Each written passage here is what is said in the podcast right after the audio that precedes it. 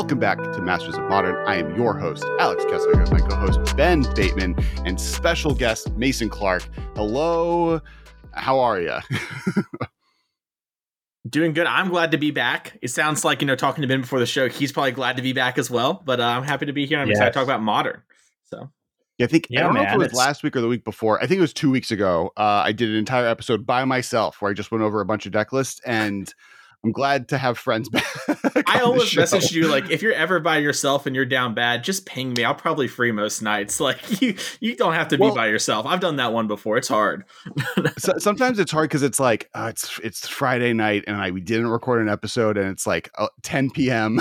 Sure. and I'm like, oh, I'll just do it. I'm I'm not doing anything right now. I'll just figure it out. And like at that point, it's like East Coast West mm-hmm. Coast time zones. Who knows who's where? But yes, I, I saw your message. I, I, I very much appreciate it, uh, and thank you for reaching out for for uh, for this week because because R.I.P. Uh, my condolences. Uh, Yorion the Sky Noodle was banned uh, this week, and you are I believe the aforementioned expert, uh, or not aforementioned, uh, whatever expert. You were the expert on all things four color money pile, etc. Uh, and so we'll be talking about that for the next hour ish. Um, and yeah, we're excited to have you here. Obviously, you know it's a big it's a big moment. It's kind of another moment too in the in the cascade of what has turned out to be Wizards, you know, greatest design mistake, uh, which they've kind of, you know, we, have sort of heard a lot of people talk about this that that that companion now is the thing that has had this sort, and it is this slowly cascading impact. And Alex and I said this maybe a year ago, but I think the comment was like, well, it's the reason that they break magic is because it doesn't matter what it doesn't really matter how good they are. The best one will always be played because the opportunity cost is so low. And so it's interesting to see that, you know, first Lyra I was happy to have Ben. I doubt this makes the show, but I thought that's a that's a killer line right there. I mean, if you're watching the video uh, version of the show, I just nailed it. I'm just the best ever to ever do it, really. so Ben Ben is also a companion and is now banned from recording. I don't know what that, well I don't know what that was. Uh, it's just like auto auto kicking out. But anyway, I, what I was saying before, I got rudely kicked out. Um, I blame you, Alex is uh, that we uh, Michael and I when we were on the road. Um, I can't remember what trip it was. It was uh, Gen Con maybe or, or one of one of our trips this summer. We just like started referring to like the the nice item on every menu at any restaurant as like the Yorion money pile of the restaurant. So like the, the nicest steak or like whatever it was, it was always like you know, like the scalloped potatoes with steak. I was like, oh, that's the Yorion money pile on the menu right there.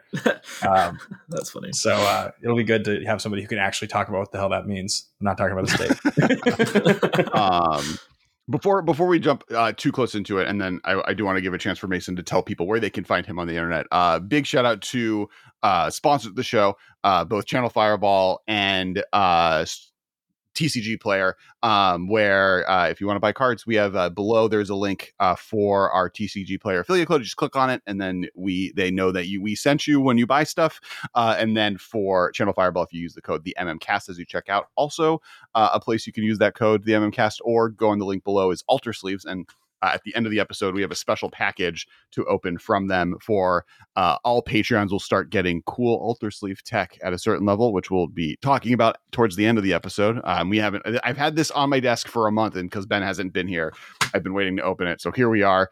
Uh, get ready for friends who want to join the Patreon, who, of course, thank you so much. And if you want, check out the pre show for all patrons. Uh, it, we recorded about 30 minutes about Chainsaw Man uh, in both a spoiler free, somewhat spoiler free, fully spoiler uh, tastic uh, uh, review. So also recommend checking checking that out as well. And then uh, last uh, but not least, uh, we're going to be at MTG Summit and Magic 30. Uh, but MTG Summit, if you are going and you use the code KESS, K E S S, it helps me and Ben both uh, when I was uh, originally it was just me going, but now we're both going. So you you will help both of us have fun and be able to go to that uh, and and help uh, us do that. So if you're going to MT Summit, use the code KESS. We'll both be at both events. Uh, Mason, are you going to either?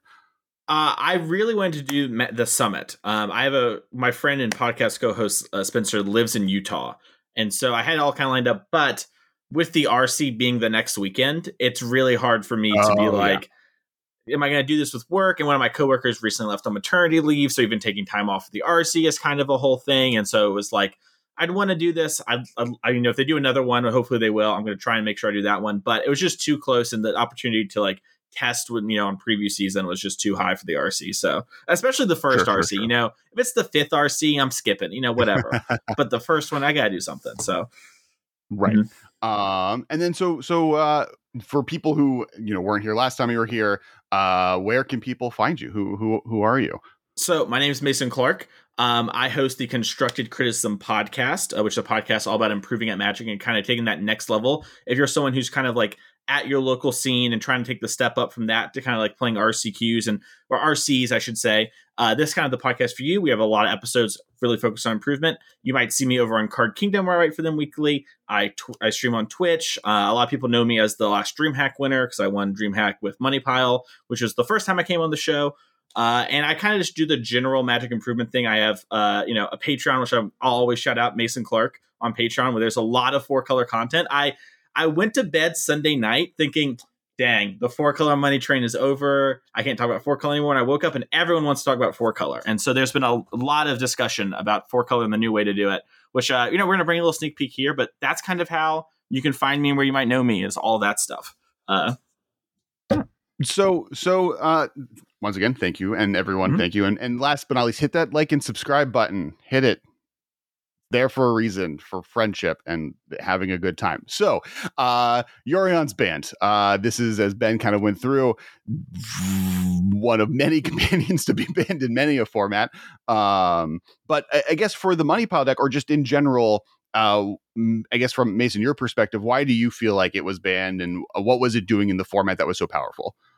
Yeah, so your the the money pile deck was very good, and there's a lot of data on Modo that proved like it's kind of said like maybe it's too good, like it's not too good, but it's just a solid deck.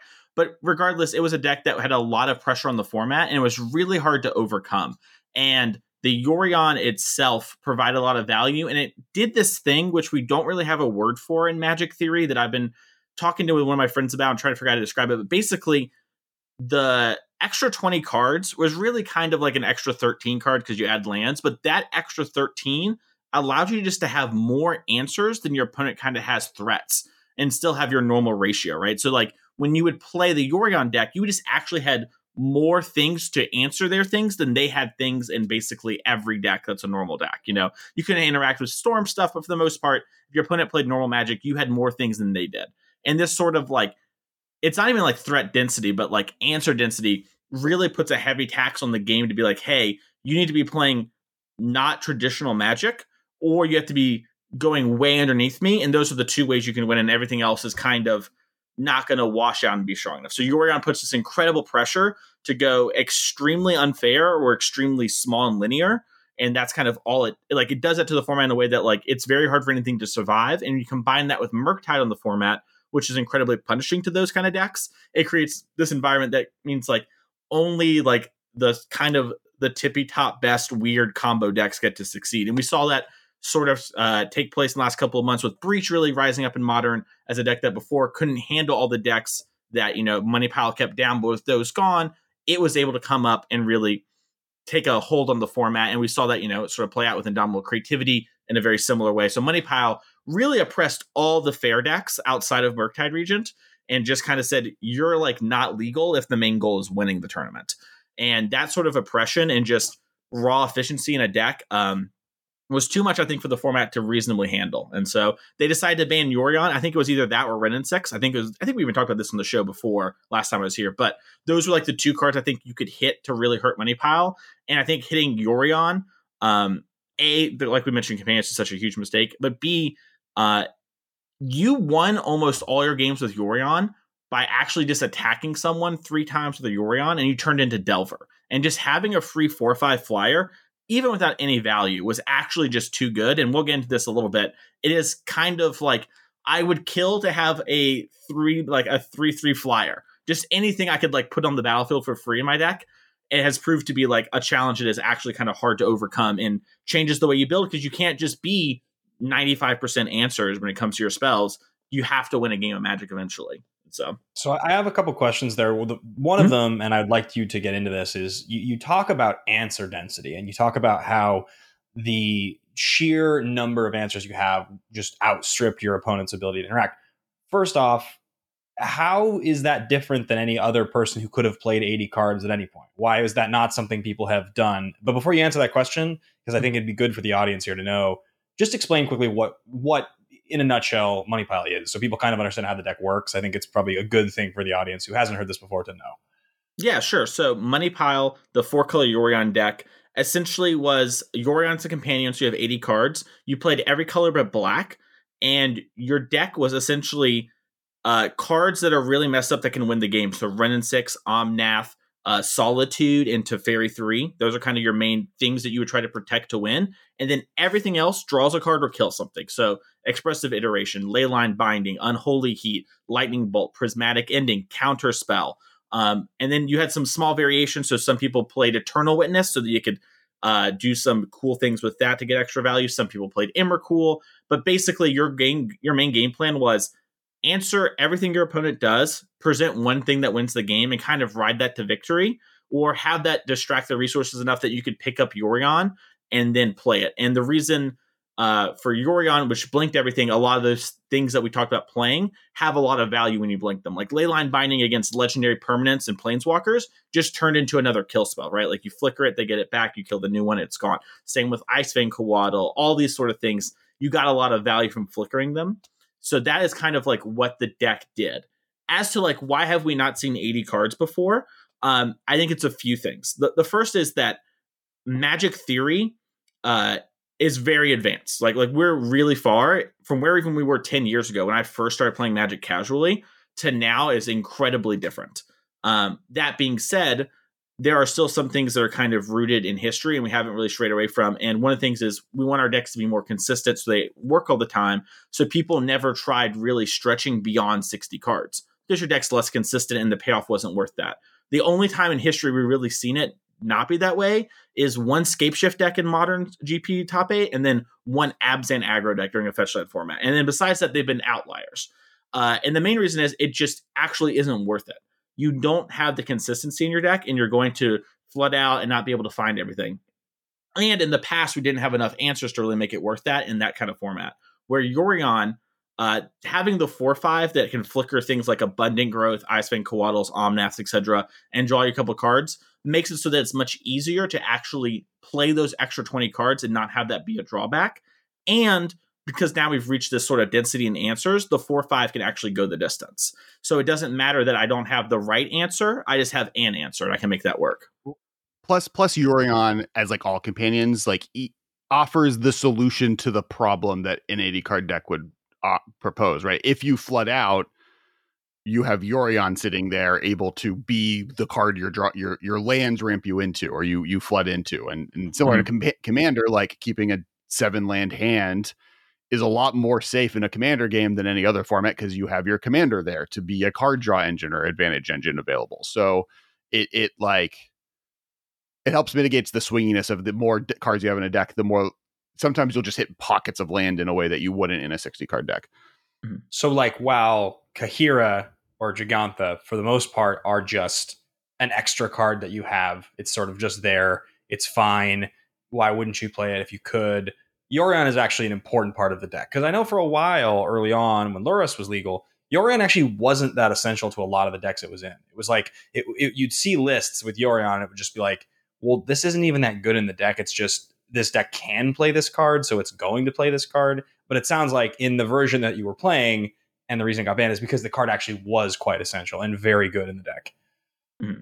Yeah, th- things changed, and we got better at building the Yorion decks and also some new cards came out which you know helped with that. Things like yorion and dress down actually work together if you stack the triggers correctly which like makes it so like you play yorion trigger on the stack flash and dress down draw a card flicker it till end of turn draw a card again. You don't get a turn. And like as players got better at building the decks and we got cards like that and we learned how to use them uh, and the metagame kind of condensed more and more around it um, yorion just became much a more vital part of the deck.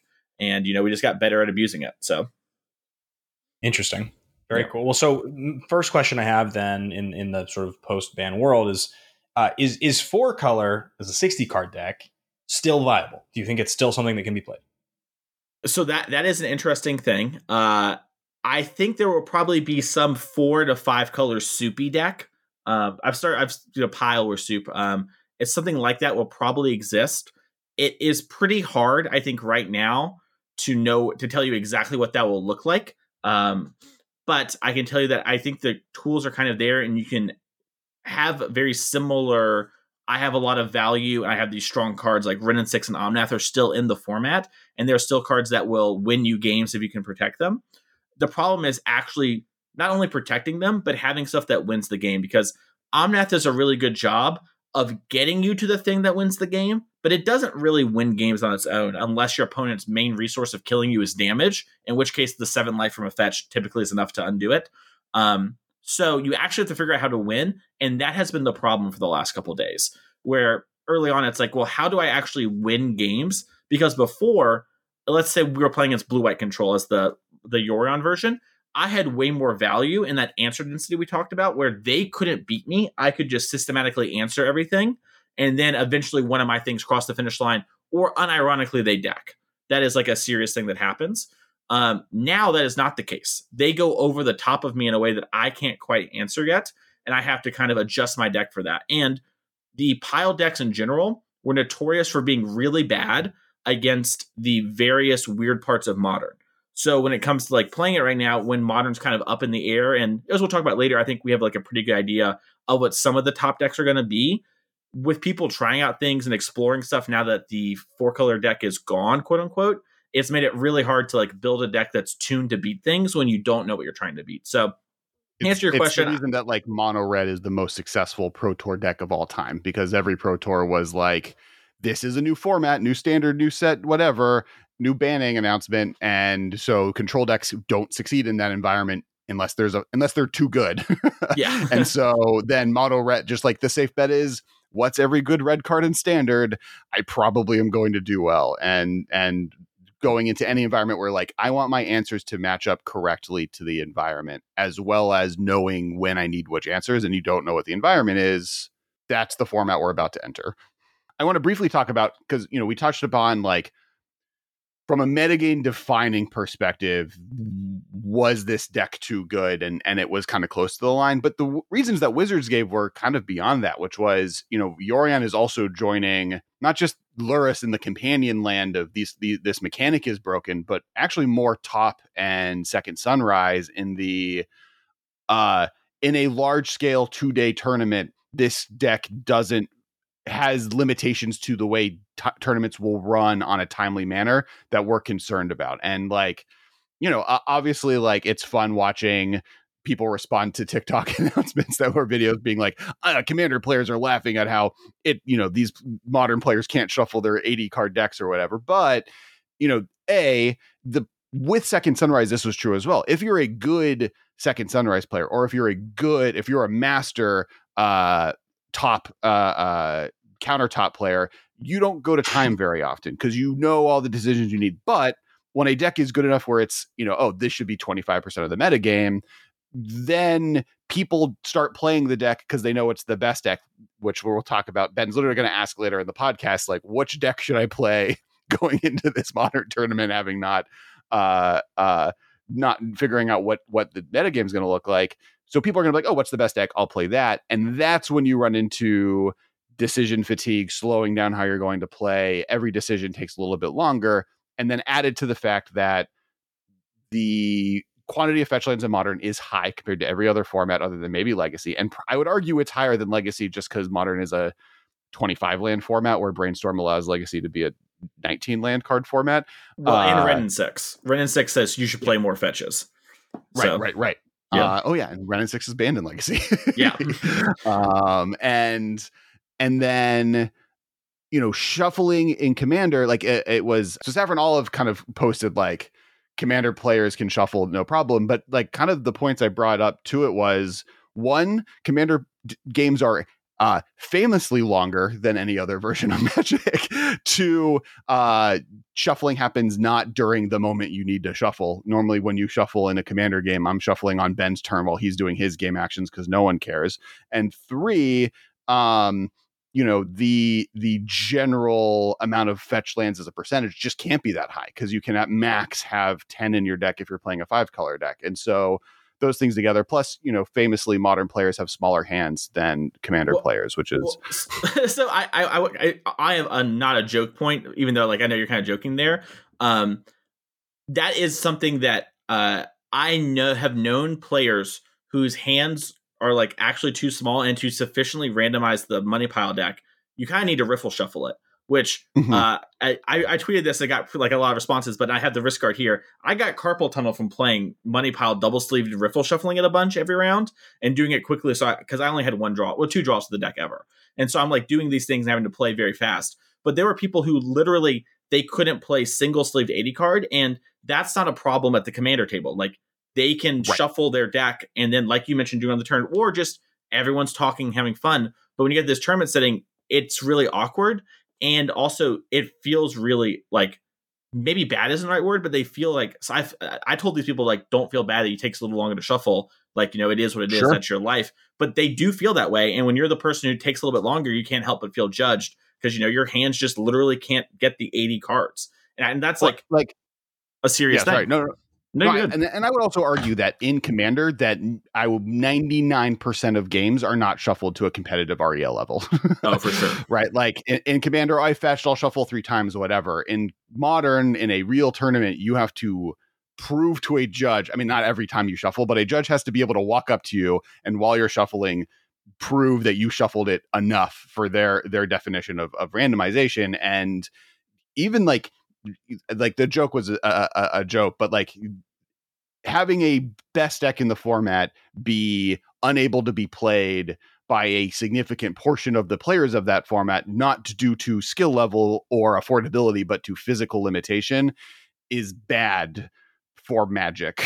yeah, it's really bad everything. when you're like, this is the best deck. I want to play this. I can play this incredibly well on Modo. I can't play it in real life. Why am I even going to this tournament? Like, that is such a huge like red flag uh personally. And you know no no I, I, think wherever you lay there so.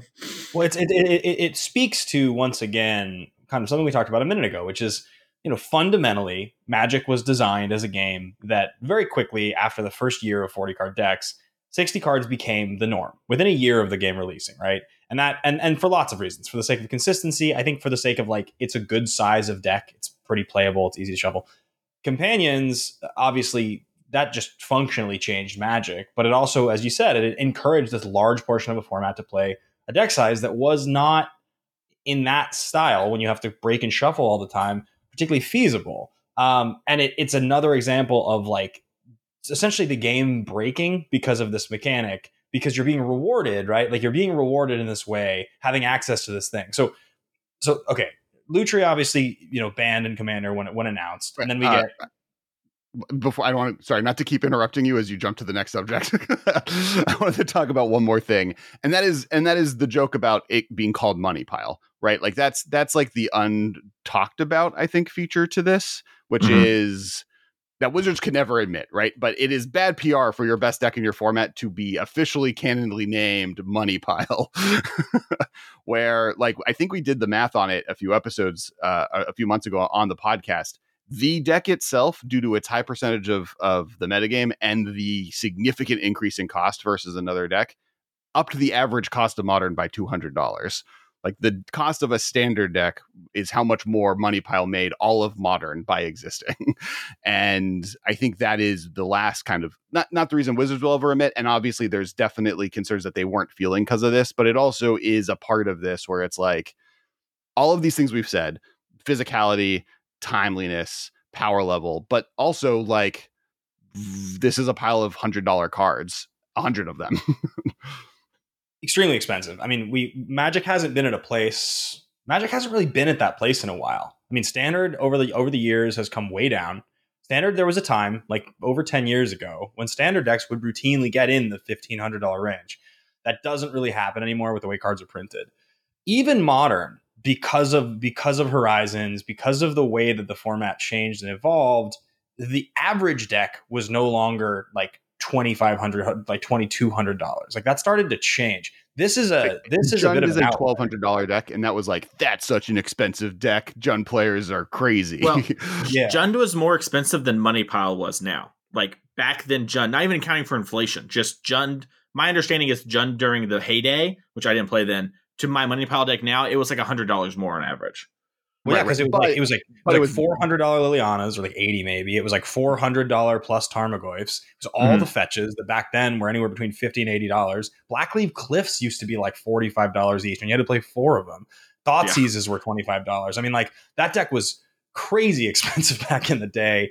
Um, yeah, it well, and, was and, and you different- point to standard too. Like uh, Money Pile reminds me a lot of the four color J stays, right, or five color J Prince Prodigies days, where it's like Magic doesn't function well when the best deck is just a pile of every color or as many colors or, or four or more colors. I think like Yeah. the biggest mistake in Commander is making four color decks feasible. And it's a mistake that would have never not been made. Like they had to eventually rip that band aid off. But I think like long term, that's like people complain about the companion, not the companion, the, the partner mechanic. I think the four color mechanic is more of the issue than necessarily that. And and this deck was a part of that. Once you get to that state, the decks skyrocket in price. One of the reasons Jund got really expensive during its heyday was both card availability, but also once they banned Bloodbraid Elf and Deathrite Shaman, it became, or once they banned Bloodbraid Elf, it became this four color Deathrite Shaman deck that was just like played the 60 best cards in the format. Whatever those are, here's a pile of them. And that will eventually kind of like pigeonhole the price of a deck into a higher level than is probably healthy for any environment. Also, an interesting thing you mentioned, Alex, too. The it's the evolution of Magic. It's how many cards we have available to us now, and, and this goes across all formats. I mean, you mentioned it in Commander, obviously the four color thing, and that's very specific because you need to have the the requisite number of commanders that are actually good that you can play to build those decks. But you know, we've talked over the years about Highlander Gauntlet, this hundred card singleton format, and I remember um, a couple years ago looking at the artifact deck that I had built, which classically originally when I built it was was a red white deck. It was kind of aggressive, played a bunch of like affinity style creatures and and then I was like, oh, I could probably make room for a third color here. There's like tons of fixing. There's plenty of good cards. I'm not using in another deck. And then eventually I was like, wait, but there's so many cards that reward me for just playing five colors. Like there's so many like single pip two color cards that I should just be playing in this deck, right? I should be playing Dack Fayden. I should be playing Oko. I should be playing. Uh, and then I was like, well, Breya is great. I'll just play Breya in this deck. Why not? And then it's like, oh, this can just be five colors and it doesn't suffer at all because there's enough things available to me now that reward you for doing that. Magic's just at a different place with that sort of thing than it's ever been before, and this will continue to be a problem in, in every format. Frankly, like Standard's probably the only one that'll avoid it because they can continually update what's legal. But even with Pioneer, it, it, that'll become a format where playing four colors it becomes extremely common and easy to do at some point. It'll just be well, the, the I think- five color Enigmatic deck is already starting to become like a top ten, probably top five deck, to be honest. Yeah. And I think the the thing I agree with everything I've said, but like triomes as well when it comes to like the competitive scene, that has been a huge like it a, a tap land is a big cost. But one or two tap lands in your deck is not the end of the world, especially when you have a card like Wrenn and Six, which I know I harp on all the time. But it, it really does invalidate that and also reward you for playing this, these tri lands. So the the triomes have been a huge game changer uh, for modern. and that's like that there's an inevitability of design there right this is like you said a second ago alex about four color this was eventually going to happen everything in magic's eventually going to get designed There- there's there's an, there's no way after this much time that they can avoid completing cycles giving us things that we want like and and they'll just bannings are inevitable. There's no way they can release the sheer amount of product they release every year without puzzles being solved right? Like the like that's sort of some of the beauty of original magic and that original set those original 10 years is like there was a lot of things they were trying out they had never tried before. They had like the, right like there's the first dual lands but the the second actually good playable lands that could produce two colors that took a while. It was a while before we had pain lands. It took a few years right? There was a ton of really bad dual lands over the years. All those ones from visions are horrible. Basically like everything from tempest is unplayable like mo- the, so many of those cards are absolute trash You want a land that draws you cards, prevents all damage ever dealt to you, does damage to creatures, sacks creatures that make twice as much mana as you would normally be. Like you can find it. You want a land that produces more than one color of mana. Good luck. right, and it's it's that's that's the sort of it's the same kind of conversation with almost every puzzle, which is essentially why when you look to classic cards like Lightning Bolt, why is it arguably the most important and perfect Magic card ever printed? Because after 30 years, nothing has actually one upped it. It's been like consistent in its rate and and its design for so so so so long, and that's extremely rare in Magic. That's not something that we get very often. Those types of things are are literally unicorns in Magic's history. The simplicity of that that is still competitive and wonderful today. It's one of the reasons that like I think they waited so long to print Counterspell, and one of the reasons I think they like might never unban Preordain or Ponder is because by not unbanning them, they get to print opt and consider and expand. You know, like they get to play variants on what they know is the like they now know the line of too good is preordain. So then any blue one mana cantrip they print just has to be worse than preordain, and then you get a cool library of like, oh, this is an instant. This is a sorcery, but you mill the card instead of drawing it. This mills two cards, then draws a card. This gives your creature protection, you know. And then with counterspell, they eventually printed it because it's just like it's such an iconic card that I think they like eh, were eventually going to do it regardless. But like now, though, that means like Remand is just never going to see play in modern again, unless there's some weird combo that benefits you from count burn, returning your own spell to your hand and drawing a card. Mm-hmm. Yeah, it's weird. I mean, it, I mean, obviously, counterspell versus Remand, like counterspell is much stronger than Remand, but we have seen Remand come in some combo decks. Like when you see the Fringe Saheeli Cat decks do well in events, they often play Remand because they really value that. Like, hey, I just want the card get it like getting me a card is better than like actually getting you down a card, right? I just kind of want this. I need time. to delay you, and I need yes. mana that's cat a card that's castable. yeah, and like Remand's like weirdly good against a lot of the Cascade cards, where like the Cascade decks are very right. good in Modern. We'll get to that soon. But putting like Living End back in the Living End player's hand has become a little bit of a liability with Grief. But it is like much better than putting it in their graveyard because there are things like endurance and like you don't want to shuffle that Living End back in. So it is cool that there are things like that. But yeah, it is also kind of lame that we have the best version of this now, and it's going to be very hard to ever top that best version. Um, also, I think right. really interesting to you know, I mean, I guess I've been playing Magic for so long, uh, since so close to the beginning now. My memory of those old sets feels like uh, I have like I have memory of those different things coming out. But I do think that there's something to be said for the fact that a card like Ponder, for instance, which is still the new card face, is now you know pretty soon that's going to be a 15 year old Magic card. Uh, in fact, it might be 15 years old already. And that's half, right? They had made it halfway through, yet still, what you're saying, Alex, about them figuring out those those design things where they're like they kind of know the line now. It's like they still hadn't actually figured out the line yet. It took them over a decade to start to figure some of that stuff out. Where it feels like now design is a lot more systematic. There's a much bigger staff. There's way more people involved in it you have a lot of people who have designed the most successful products who have stuck around. They've been tasked with making the next most successful products. And so it is, you know, everybody knows like the first five years of Magic, there's just a ton of bizarre, clunky cards, like stuff that doesn't even make any sense. But even that, that really went quite a bit longer than the first few years. It took them over a decade, I think, to start to really iron out what was going to be good.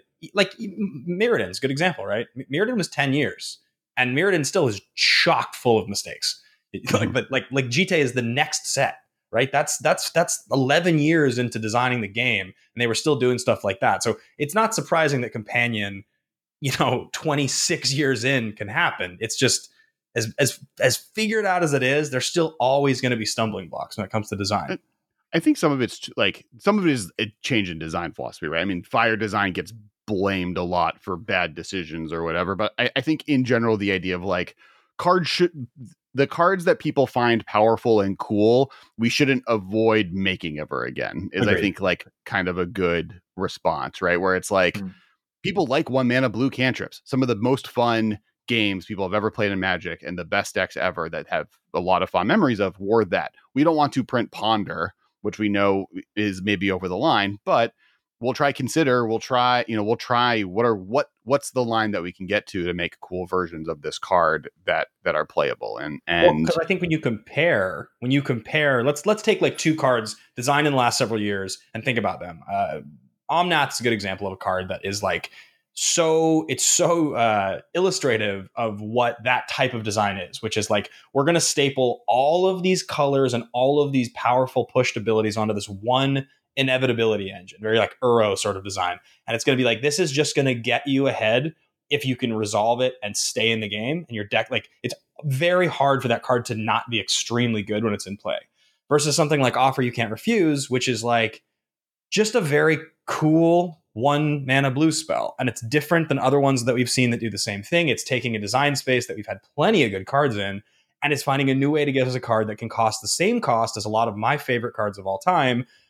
But it's, you know, but it's good, right? It's like it's an interesting design versus eh, I mean, Omnath is an interesting design. It's just that it's a extremely top heavy, like sort of beast of a card. And in my opinion, maybe this is boomer in me talking. I, I don't really like cards like Uro very much. Like they're they're like sort of my least favorite part of modern magic because I never like playing against them because they don't feel like they they they function in like a like they're too fair, right? They're extremely they're the highest end of fair because they're so consistent and they're just very hard to play against. They they they're not. I don't know. If, I don't know if I would describe Uro as fair, but you're. I, I think Ben, Ben's statement of like you're too too much value for too easy of a lifestyle. Well, they're they're. Uh, I, I can't think of the exact way to describe this, but they're almost too tweaked. They're too they're too they're too game designered. Where it's like, oh, we need to get this, we need something like this, and we've tweaked it, tweaked it, tweaked it. Like a good example is Graveyard Trespasser is a strong card that is impactful in Pioneer and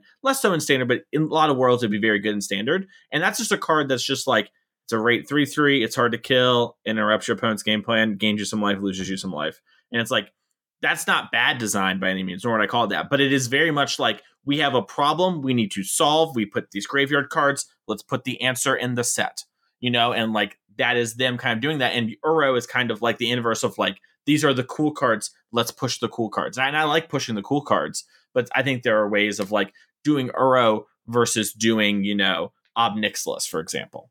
I think. Well, I also that you end up with stuff, you know, you, you end up, I think I saw, who was it? Somebody on Twitter the other day was talking about this, and they were saying the, the biggest design mistake in Magic of the last years was Modern Horizons 1 and 2 and and there was it was like pretty descriptive. I can't remember who posted it, but the the whole idea was like it's invalidated all of this history with all of these like sort of traditionally good cards in Magic because it's pushed everything to the level that you have to be playing at this extremely powerful competitive level, and many of the cards that we used to play are now invalid because they've been one upped. And I don't know if I agree with this by any means, but I do think that a card like like Murktide Regent's a great example of a card where what, what, was the commander card that it's ripped off of? The six mana flyer that gets a spell back in your hand? Aether uh, Whale or something like that.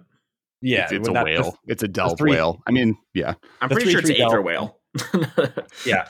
The 3 3 delve thing that when you attack gets a spell back in your hand. Like that's like the original design version of the card that becomes Murktide, right? It's it's a it's a similar design. But Murktide is so hyper efficient in what it's doing. But I think of that card as a different type of card than Omnath because it's just still doing one thing really, really efficiently. It's just a big thing for cheap. I can still just path it. You can still just get rid of it with one removal spell. It doesn't it doesn't like put you so it doesn't like have repeat effects that are super good. It's just a really good big thing for cheap, which is essentially the same thing Tarmogoyf used to be. It's just an updated, bigger, better version of the same idea. And those things are always fine. That's just a power level push, right? It's when you it's when you do those things and then what you put onto them are all of these other bells and whistles that make them extremely hard to interact with that then fundamentally changes the one for one sort of idea of magic gameplay which is so important to magic. You have to be able to play those one for one exchanges profitably otherwise most magic cards are invalidated because most cards aren't like uro.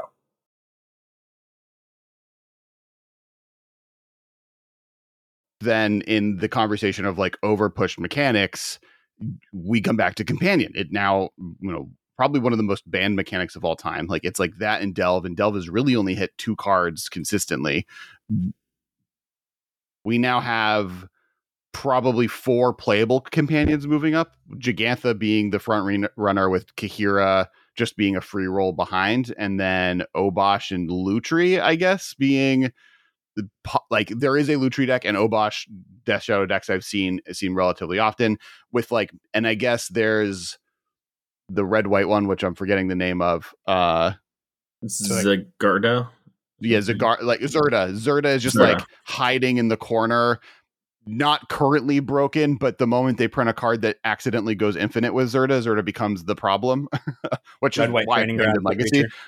Um, and so those are kind of like the remaining good ones. Are are we just gonna? Is just Jegantha gonna get banned in six months or Kira?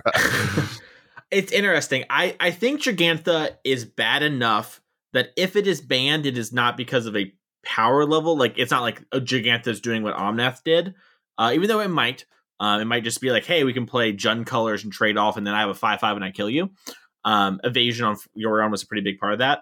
Um, I think it would probably get banned because they're like, hey, we feel like we're going to end up. We've we've kind of come to a conclusion that hey, maybe we think it might be cool for Magic to have these for a while, but we foresee them all going to get banned at one point. We are going to circumvent that because of the player base, and we think that we did this implica- implication of the implementation of the uh, mechanic wrong. And so they like kind of axe Jegantha. But like eventually is strong in Pioneer. It's really good there. But it's like not like when my opponent plays it in modern, I'm kind of like, yikesers, you know? like that card's supposed to be discard the ledger shredder or whatever, you know? It's not really a thing you're excited to be doing. So it's like purpose is almost like in Tron is the one place it's decent because it's a backup plan against Blood Moon, but then other than that, why it's just a five mana. well, No- it's it's good because it big pitches to threat. Fury Endurance and uh Force of Vigor. That's why it's strong. Sure. Like Well, so, Yeah, so yeah, okay.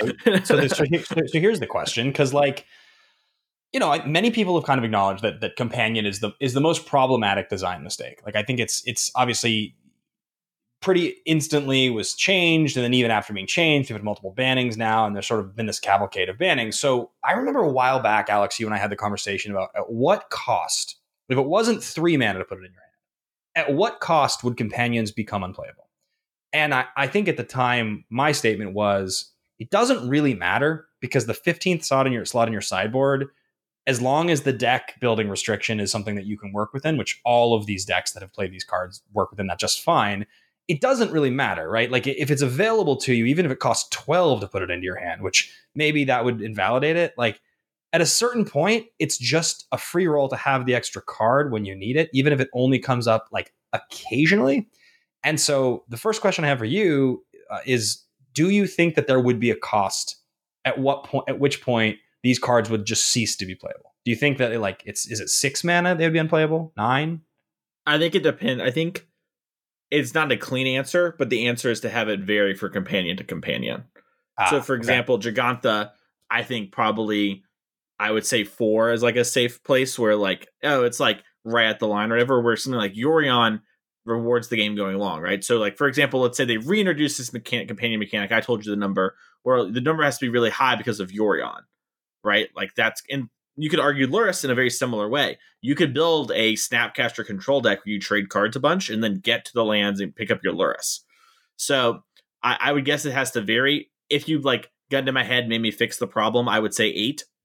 Like eight is just so much mana for like I don't care how good having an, a free card is. Eight mana is just like way too much for like all that sort of thing, and it would still probably see play in certain environments, you know.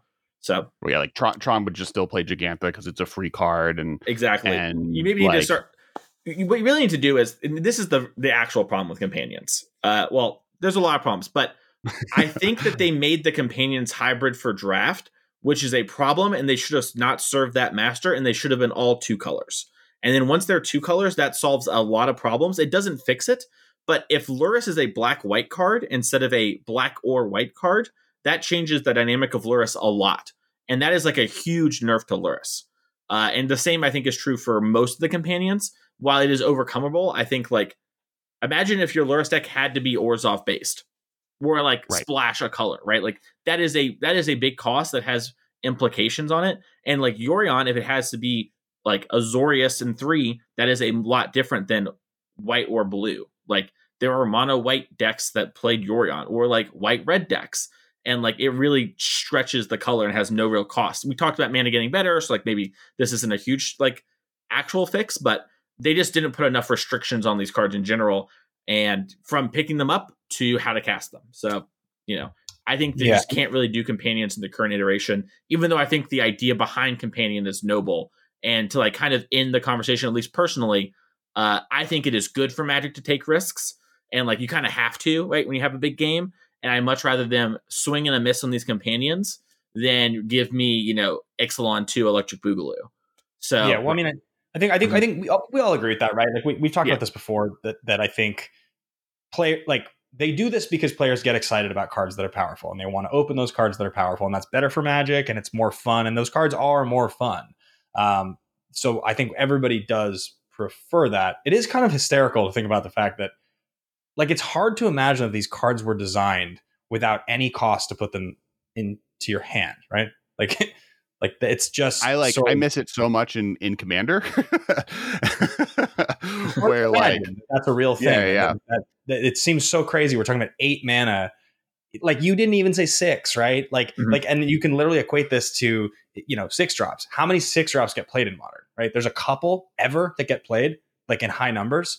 Other than Tron, there's like no eight drops basically that get played in modern, and that's what we're talking about. It would be like the fair number, and it costs nothing originally, zero. That's like eight, eight drops that aren't like yeah. Yeah. Not actually you you know it's Leyline Binding that is are the best six drop of all time. You know, it's right like, right. you know. So, Alex, unless you had anything else you want to say on companions, I I, I was going to ask a question about this this beta I was draft. say, I'm really excited for Ixalan 2 because I like the world and mechanics of the set, or the world of the set is like one of my favorite, and the power level was so low that like I don't like most cards from it, but like them going back and being like, no, no, no, this will be the time it's good. I'm like very excited for some broken pirates and dinosaurs. But yeah, we can talk about something else. I'm excited yeah, Broken Pirates and never Dinosaurs talked too. about I, companion before. I've tried to build a time stream naviga- navigator deck in Modern forever, and it's just not good enough. There's just no way to do it. I've tried over and over again. Uh, but but yeah, I'm going to be uh, at Magic 30 as you mentioned, Alex, and I'm really excited about it. Um, I haven't gotten to play a lot of Modern lately. It's been a while. Obviously, we talk about it, and I, I pay attention to what's good. But I was starting to assemble the cards for Murktide because I traditionally like blue red decks. It's it's very much my play style. I have about half the cards, and obviously Alex has all of the cards, so I just literally hit him up and get them all from him anyway. But uh, I, uh, he's like not gonna let me. So, but now that that four color has been nerfed, um, or at least on some level nerfed, and there's gonna be a shakeup.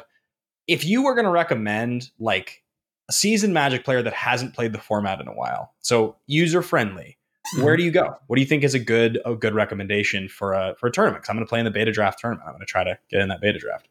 Well, I, I think you know you struck gold with your suggestion. You, well, you figured out on your own. I think Murktide, it is the classic sort of like the new classic in modern. It's just a consistent. It plays traditional magic. You your counter spells. It's really fun. It's really strong. I think that's really good.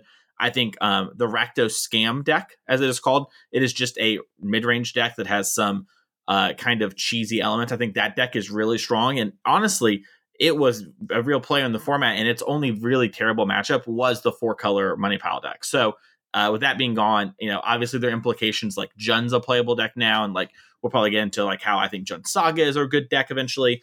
But you know, those are two things I would jump out to. I think uh, if you're a more aggressive player, you should really look to play Hammer Time.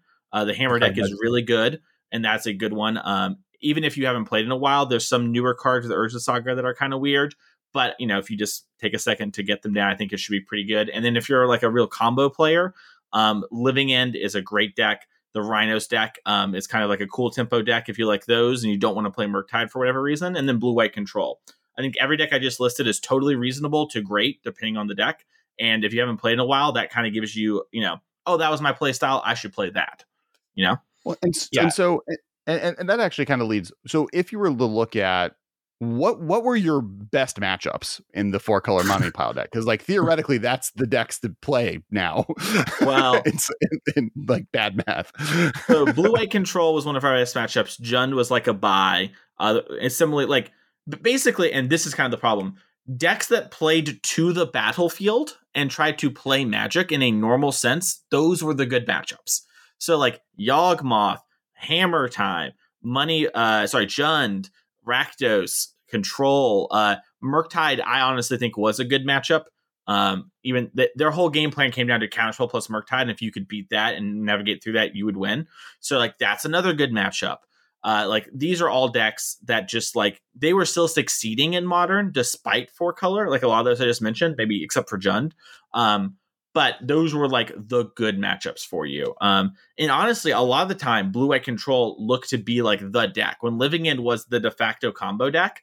it was like, oh wow, blue white is actually just the stone colds against everything in the field. It crushes Murktide, it crushes Hammer, it crushes Living End, but it got so crushed by four color that it's like I can't play it. You know, I just can't afford to like reach that deck in the finals and lose because it also crushes most of these decks. So blue white control, I guess, and Jund are the ones that are gone, and the decks that I, I always think a deck that can survive something as oppressive as this is a good showing. So like Yawgmoth, Hammer, Murktide. Like Yawgmoth is a deck I would suggest for people to play, but if you haven't played in a while, I wouldn't suggest it because it's really finicky. And it's like if you like that sort of thing and you love pod decks, go off. It's great. Um, but it is like much harder for me if the sell if the goal is to say you haven't played Magic in a while, pick it up. That is like you know when it's a little scarier for me to endorse. But well, it's like it's, it's like it's like when it comes to basic if you're a veteran of Magic, like I'm, I've you know I've been playing since 1995, and I've played in plenty of tournaments and done tons of stuff with it. So in terms of basic fundamentals, I have no real concern over that.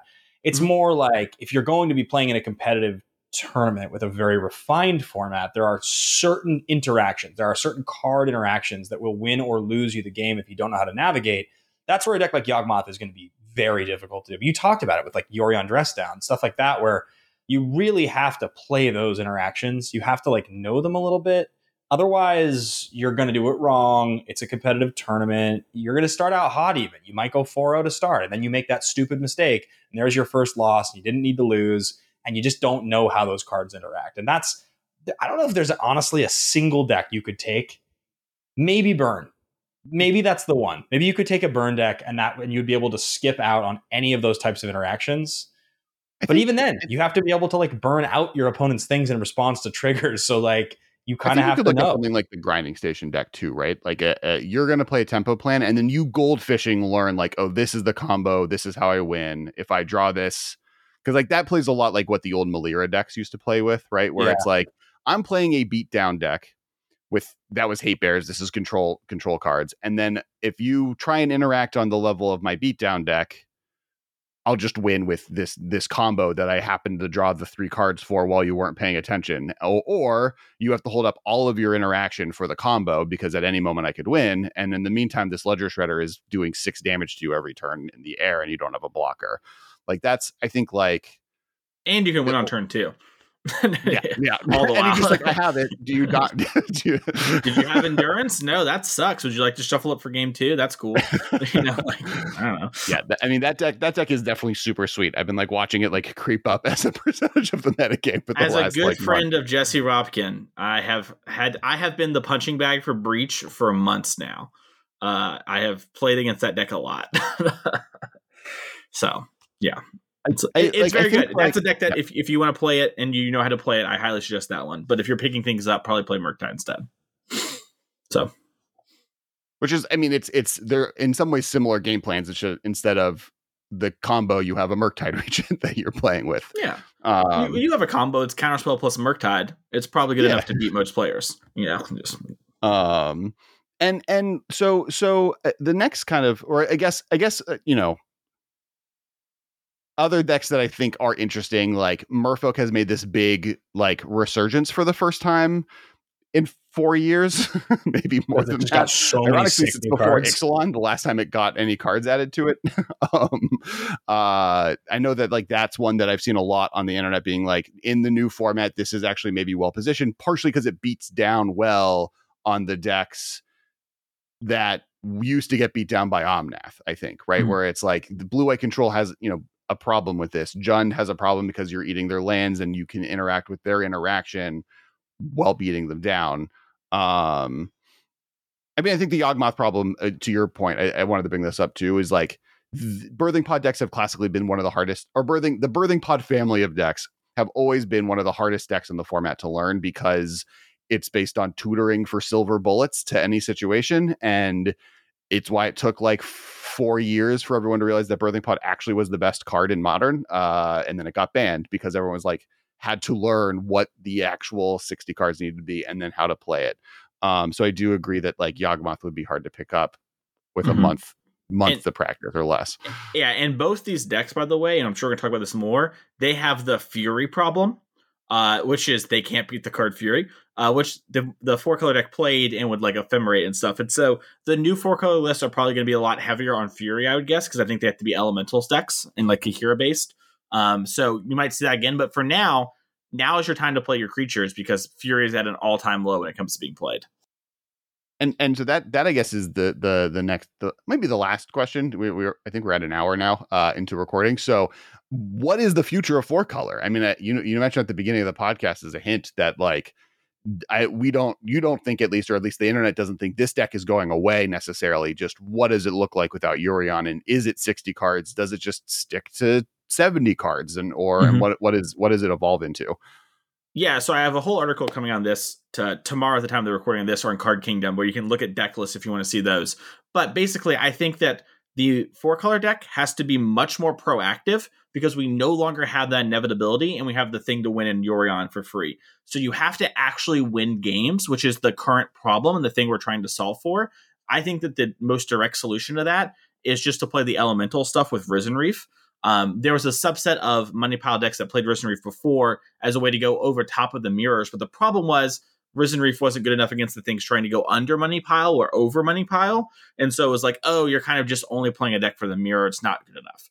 And so Risen Reef actually provides you with enough uh, card advantage to sort of power through and use your pitch elementals aggressively. So I think something along those lines where it's a much more aggressively slanted deck, uh, or I should say aggressive mid range deck is probably where the deck's going to lie. I think things like Counterspell probably actually leave the deck in the next couple of weeks until things change in the metagame and more like ephemerates and stuff like that come in. Uh, or you go in the like five color soupy range and you're playing like Emrakul the Promised End in your main deck, along with cards like Omnath and Soul of Windgrace. Like that is something I'm doing where it's like I am all five colors. I have a bunch of threats and I still have things like Counterspell, but I just have these game ending cards that'll take over the game. So I think you have to do something like that. Or the, the only last place to go is you need to reintroduce the combo to the deck. So when uh, when I got ninth in Vegas, and maybe that's actually when I first came on the show I got ninth in Vegas, but you played Time Warp and Ephemerate and Eternal Witness, and you played those three, and you would take all the turns. And that was like, hey, that's how I actually win the game is I control it and I do this. And we learned that wasn't necessary with Yorion, and it was too clunky.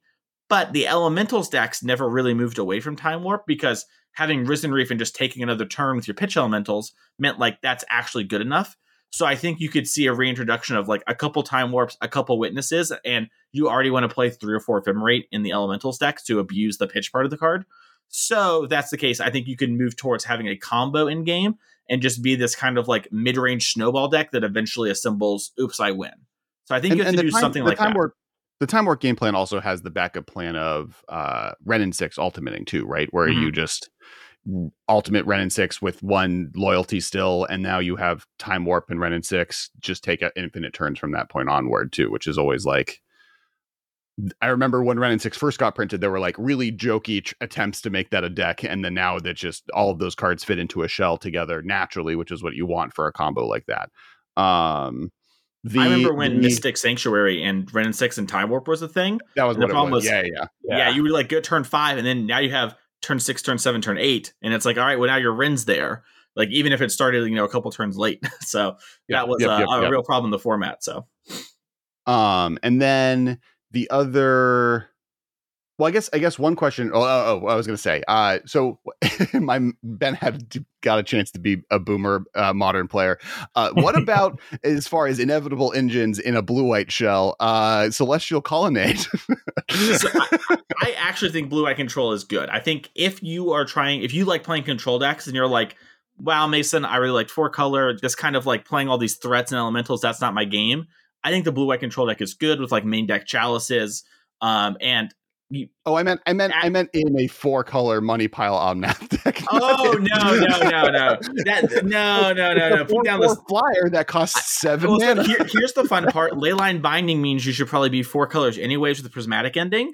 So don't Sure. worry, your blue eye control deck is a four color deck thanks to Triumph, right. like we talked about earlier. so uh, I actually was answering your question, but you know, get rid of Colonnade, put it down, Alex. That time's gone. Pick up Hall of the Storm Giants. It's much better, you know, and just move on. flying though. We just talked about how was great. It doesn't have flying, but it has keyword I'm bigger, and I promise that's better.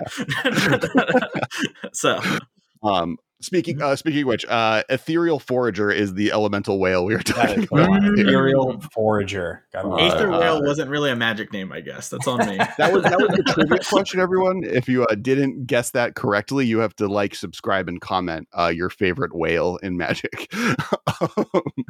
Mine's the Uh, arena players. uh, um so so so if you were if you were going to magic 30 and you were Mhm. playing the event now what deck would you take as our as our as, as a, you know we talked we talked about if you're just coming back to the format fresh Mhm. fresh into what's going on uh, you know, this is your first paper tournament basically since 2020. But if Mhm. you you've been playing consistently for the last, you know, through entire period, what what are you with this ban happening thinking of taking to the event? So I would be hard pressed not to play the breach deck. I think the breach deck is one of the strongest decks in the format. Um, and one of my best friends is one of the innovators in the deck, and I'm good friends with uh, like the other people. So I think I would pretty easily get the rundown on that. Um, so that is one of them. Uh, I do have fears of the breach deck in that it is bad to graveyard hate, artifact hate, creature hate, spot remove. It has a lot of weaknesses. It can overcome them because Underworld Breach is so strong, but you do have to fight through those things. I played a league before we got on here. And I just had two Force of Vigors and beat somebody who was, I think, playing very well. I just had two Force of Vigors and they couldn't overcome it. Um, so that is a deck that's my first jump to. I honestly think, and this is this is the boomer take. This will be my boomer take of it. I think the Jund Saga deck is actually good in modern. Like I don't know how long it will be good, but for like the next two or three weeks into maybe Vegas, I think like the Jund package of like Ragavan, Tarmogoyf, and maybe a Soul of Windgrace, but really the last threat's Urza Saga, which Urza Saga Soul of Windgrace is a powerful combo. You get your saga back over and over. But I think really, if you just have Saga, Tarmogoyf, Ragavan, and then Wrenn to rebuy sagas, um, and you have all the removal, you actually have like a really strong game plan that can beat a lot of what the other decks are doing. And there are a lot of really powerful tutor hate cards you can play in your artifact slots that are just main deckable, like Nihil Spellbomb, Pithing Needle, or things that you can play that just do kind of dunk on things like Breach. Um, my sort of answer for an established deck for that sort of vein would be the Rakdos Scam deck is very appealing. It is doing a very similar thing without Urza Saga. I'm a big Urza Saga believer. And so now that the card Wrenn and Six, the Wrenn and Six is the strongest card in modern, and I'm not tied to playing four colors. I am interested in playing uh, uh, Saga as my fourth color, like my kind of dead lands that Wrenn and Six uh, breaks. So that is Where something I'm think- really appealing. Murktide's really appealing. Uh, Hammer's really appealing, and I think Bring to Light Scape Shift might be secretly the like the last soupy four color thing that I'm kind of resistant to that like might actually be kind of good. But to answer your question, I'm playing some sort of mid range deck that's aggressively slanted, or I am playing the breach deck. I think those decks are all quite good. Uh, and burn is probably actually pretty good right now, although its breach matchup is not as good as uh, I think most burn players think it is. So Do we think how how good all time is Urza Saga? Like our like like if you count like a if you count a whole cycle of lands, like the dual lands or the shock lands or something, fetch lands, if that's one in the you know what I'm saying? Like Mhm. that only occupies one in the list. Like is Urza Saga a top ten land of all time if you include every land ever printed?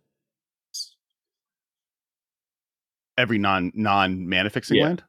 yeah, no, like, no, I'm, like, we're I'm literally saying right? if, if if OG duels are the greatest lands of all time, like if the I original fetch duels are are the greatest land of all all, time. all land cycles count as one card. yes, yes, yes, yes. Okay, So it's like fetches- okay, so something fetches one, Fetches, shocks, OGs, OGs. Shocks. strip mine, dark Yeah. depths. Dark depths is somewhere in here, maybe not this high. Uh Urza Saga is probably for the sake of me forgetting something, because I'm sure there's something I'm forgetting, because Magic's as old as I am. Technically, it's a month older. Uh, I think I would guess seventh or eighth. That would be You my have, like, guess. work- you, have, like, you, have, you have cards like Workshop, you know what I mean? Like, you have cards that are like, I, I- yeah, I don't oh, know if I would- workshop, Bazaar. yeah, Bazaar those, those cards, yeah, Modern those cards will be stronger. But, like I would say it's the it's a top ten modern land card. Oh yeah, for sure. But but if you and uh, modern in the like the real world sense, even n- not if you necessarily the, invalidate like fixing, magic though, sense, yeah. If, if you Like- invalidate like fixing, excluding everything before I- I- block, I would- blocked existed before before Weatherlight or, Well, or I, not I would Weatherlight, take this a step further and say that, like, we're talking lands when it comes to threats, which I think Urza Saga is. Like, it is an army in a can. especially when combined with Wrenn and Six. It is like an inevitability late game that most decks cannot beat without a card like Dress Down. I would argue that my from the hip, it is probably top five threats in modern. Like, yeah, I think that, yeah, bar none. And I think the deck I'm just talking about playing has the other that's the number one best threat in modern. So you know, I think Ragavan is Ragavan or Murktide I think are the best threats. And so uh, you know, depending on how you look at it. So yeah. Yeah, I, I like think Urza Saga I'm, is just the strongest one of the strongest cards in modern. So one of the it's one of the great like, cards. I, I think Urza Saga is more more powerful than maybe half the ban list of modern.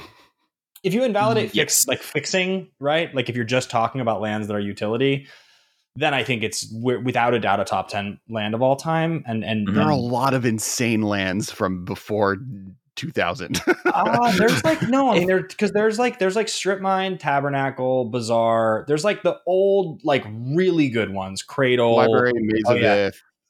Teler- yeah, it's, it's true. Chasm, Tolarian Academy. Chasm. Yeah, okay, you're right. So here's the question. this, this is the philosophical question I sometimes pose to friends is is Urza Saga a creature land? And if so, I would argue it's the best creature land of all time. Yeah, better than better than Colonnade or Mutavault or like Den of the Bugbear. Yeah. Den is yeah, really good. That's fair. That's I think that's yeah. fair. Uh, yeah. I think like actually okay, okay. Is Urza Saga the best enchantment of all time? Uh, n- the best no. enchantment in modern. sure. yeah. Although Leyline Binding is quite good. yeah. I think yeah. the thing about Urza Saga though that's deceptive, and I think the reason that that question there's so many card and, types that you can. yeah. I think the reason that that question gets asked, and like the reason it's so like okay, let's just let's take a card like uh you know, uh, sure, factory. Mishra's Factory, or sorry, Workshop. Workshop.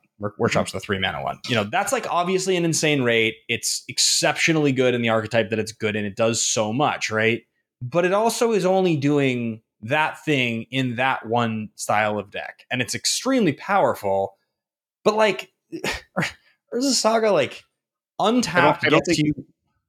I don't think you can argue that Urza Saga is better than no, no, I'm not arguing that. I, I'm, I think it's worse. But I'm saying when you compare it, it's like what what Saga does, right? It's like an untapped, colorless producing land on turn one, and then has the ability to make you a creature and also get you another card, and it costs you nothing. Like you lose your land, I guess is what it costs you, but like there's there's no downside to it. It, it does it, it it it interacts with so many different phases of the game in a way that like the Tabernacle at Pendrell Vale doesn't. Like all those really powerful lands from back in the day, it's kind of the same concept that we just talked about a second ago with Omnath. Like it's so much more. It's a, it's, it's cryptic command versus counterspell, counterspell, maybe right where right. it's like one of these is so powerful and it's so efficient at what it does but it does one thing versus this thing does 17 things yeah, mm-hmm. but like counterspell come, you know, is a two drop and and and and and um cryptic's a four drop. Like this is a zero drop, the same as all the lands are. So it's like it doesn't well, have but, but, it makes it makes I, one I, mana versus three. Like I, I know what you're saying. It's a I, know what you're saying. Sure. I, think what I'm saying is like the drawback. The drawback of this land is so uniquely different than almost any other land. It's it's very hard to, I think, put properly in context just how good the card actually is. And I think that in 10 years, when we look back, it might feel closer to those classic ones. It might actually feel closer to like a library or a bazaar. It might actually feel like it's just doing something different that's extraordinarily powerful because that's like that's what it feels like to me. One of the cool things I like about Saga though is that it is the a artifact deck should have something some toy that's cool and powerful to play with and for a long time that was Mox Opal. That's like that's your broken thing you get to do artifact decks but this is so much cooler than you're ahead one turn. You know, like you got right, one more right. mana. you know, like this is way right. more fun. Uh, and so uh, I, I, agree. Urza Saga is very strong. Um, you know, probably easy top twenty land of all time. And as more artifacts get printed, the power of Urza Saga goes up. It uh, to use my least favorite words in games, uh, game design, game theory, it scales with the game. Uh, so you know it will get better. so well, it uh, has yeah which is like it was the birthing pod problem and it was mm-hmm. what they quoted was the problem with stoneforge mystic for so many years which is like mm-hmm. by this card existing we can't print good equipment anymore and by this card existing every creature we make makes this deck that makes this card just better regardless if it's playable in the deck just like 1.001% every creature gets printed makes birthing pod a little bit better and um Urza Saga has the same problem with every one mana or zero mana artifact ever printed um okay so last question I, and then, and then we I want to take okay. it real quick. I'm so, and I'll give it Yeah. to you. I, this is No, a go for it. complaint, and I want to have to do it on my platform. My co-host won't let me do it. I'm so mad that Unfinity didn't have Stone Forge Mystic like Ford F150, and it searched for a vehicle. I Oh, wanted that agreed. so That so bad. That's so good. it's so good. I mean, it had to be a copyright. I don't know. I don't, they had to have known it. I don't know. Whatever. I, I'll move on. I had to get that off my chest. It's been in inside me for a long time now. Continue. I, I, I am I am excited for the vehicle version of Stoneforge Mystic. I don't know when it's well. I guess I guess kind of Greasefang at the moment in Pioneer, but there'll, there'll be there'll be more sweet vehicle content for sure. I need my uh, Stone Ford Mystic. So um. I think you can do that.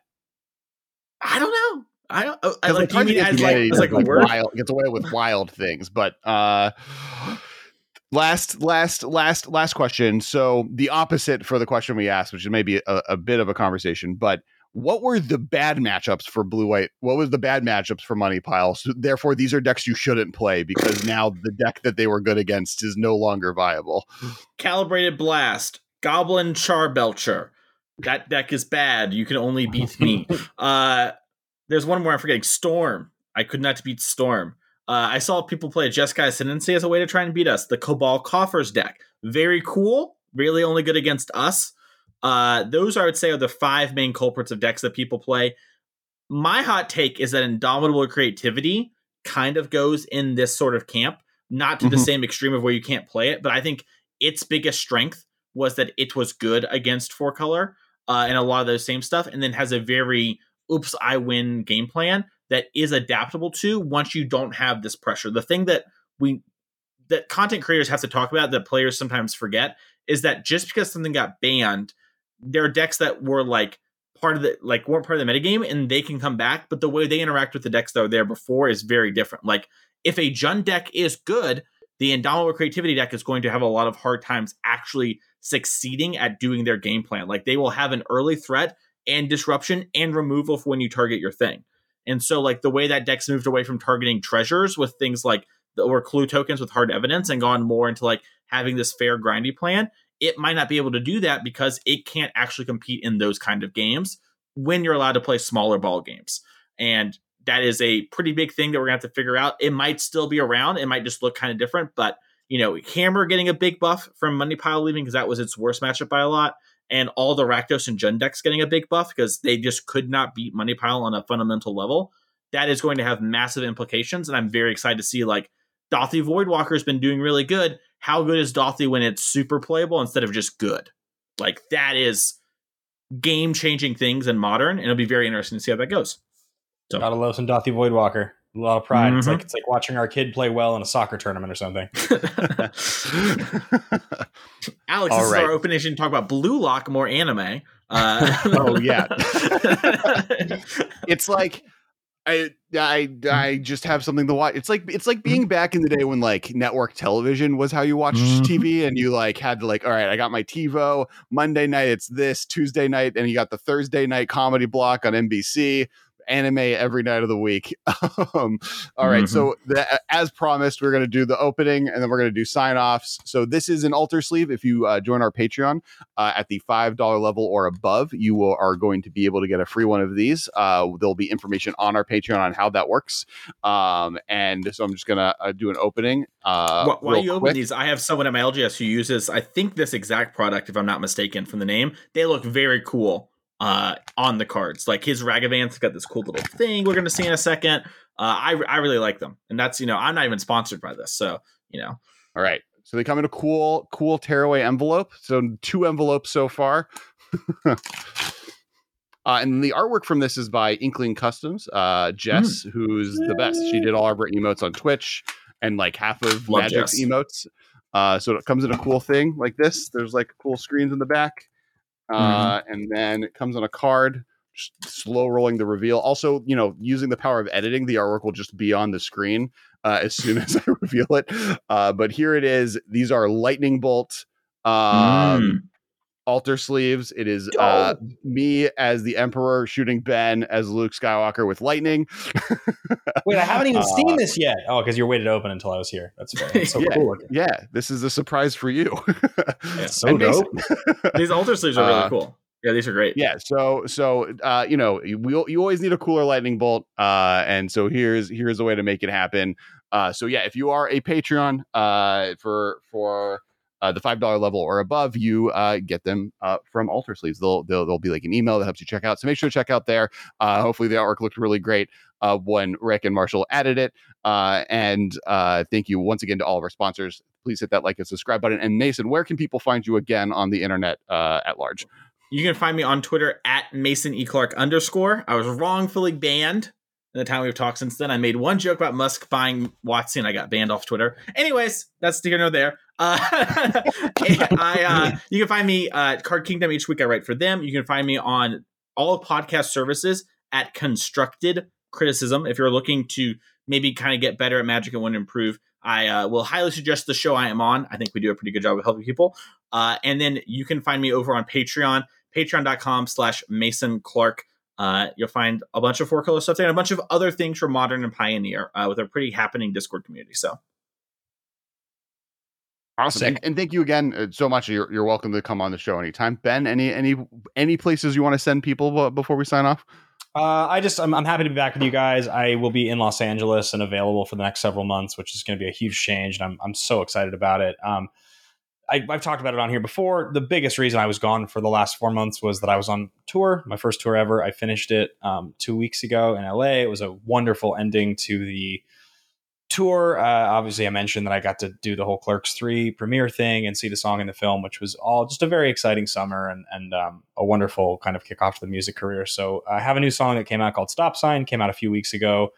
It's doing pretty well, and check it out on Spotify. Um, and obviously, you guys can find me on any of the socials at Ben Bateman Media or Ben Bateman Music. Um, but I'd love to interact with you and you know check out the music, see if you like it. So that's that's kind of my my. And uh, last but not least, so we have a TikTok now as the podcast, the MMcast, uh, the MM podcast on TikTok. Uh, Renee, who was on last week, uh, has been great in helping us kind of launch that and and just up our social game in general.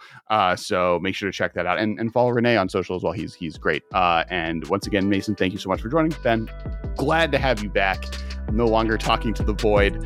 Uh, and uh, thank you to all of our patrons, all of our sponsors, and thank you to all of our listeners. And we'll talk to you next week.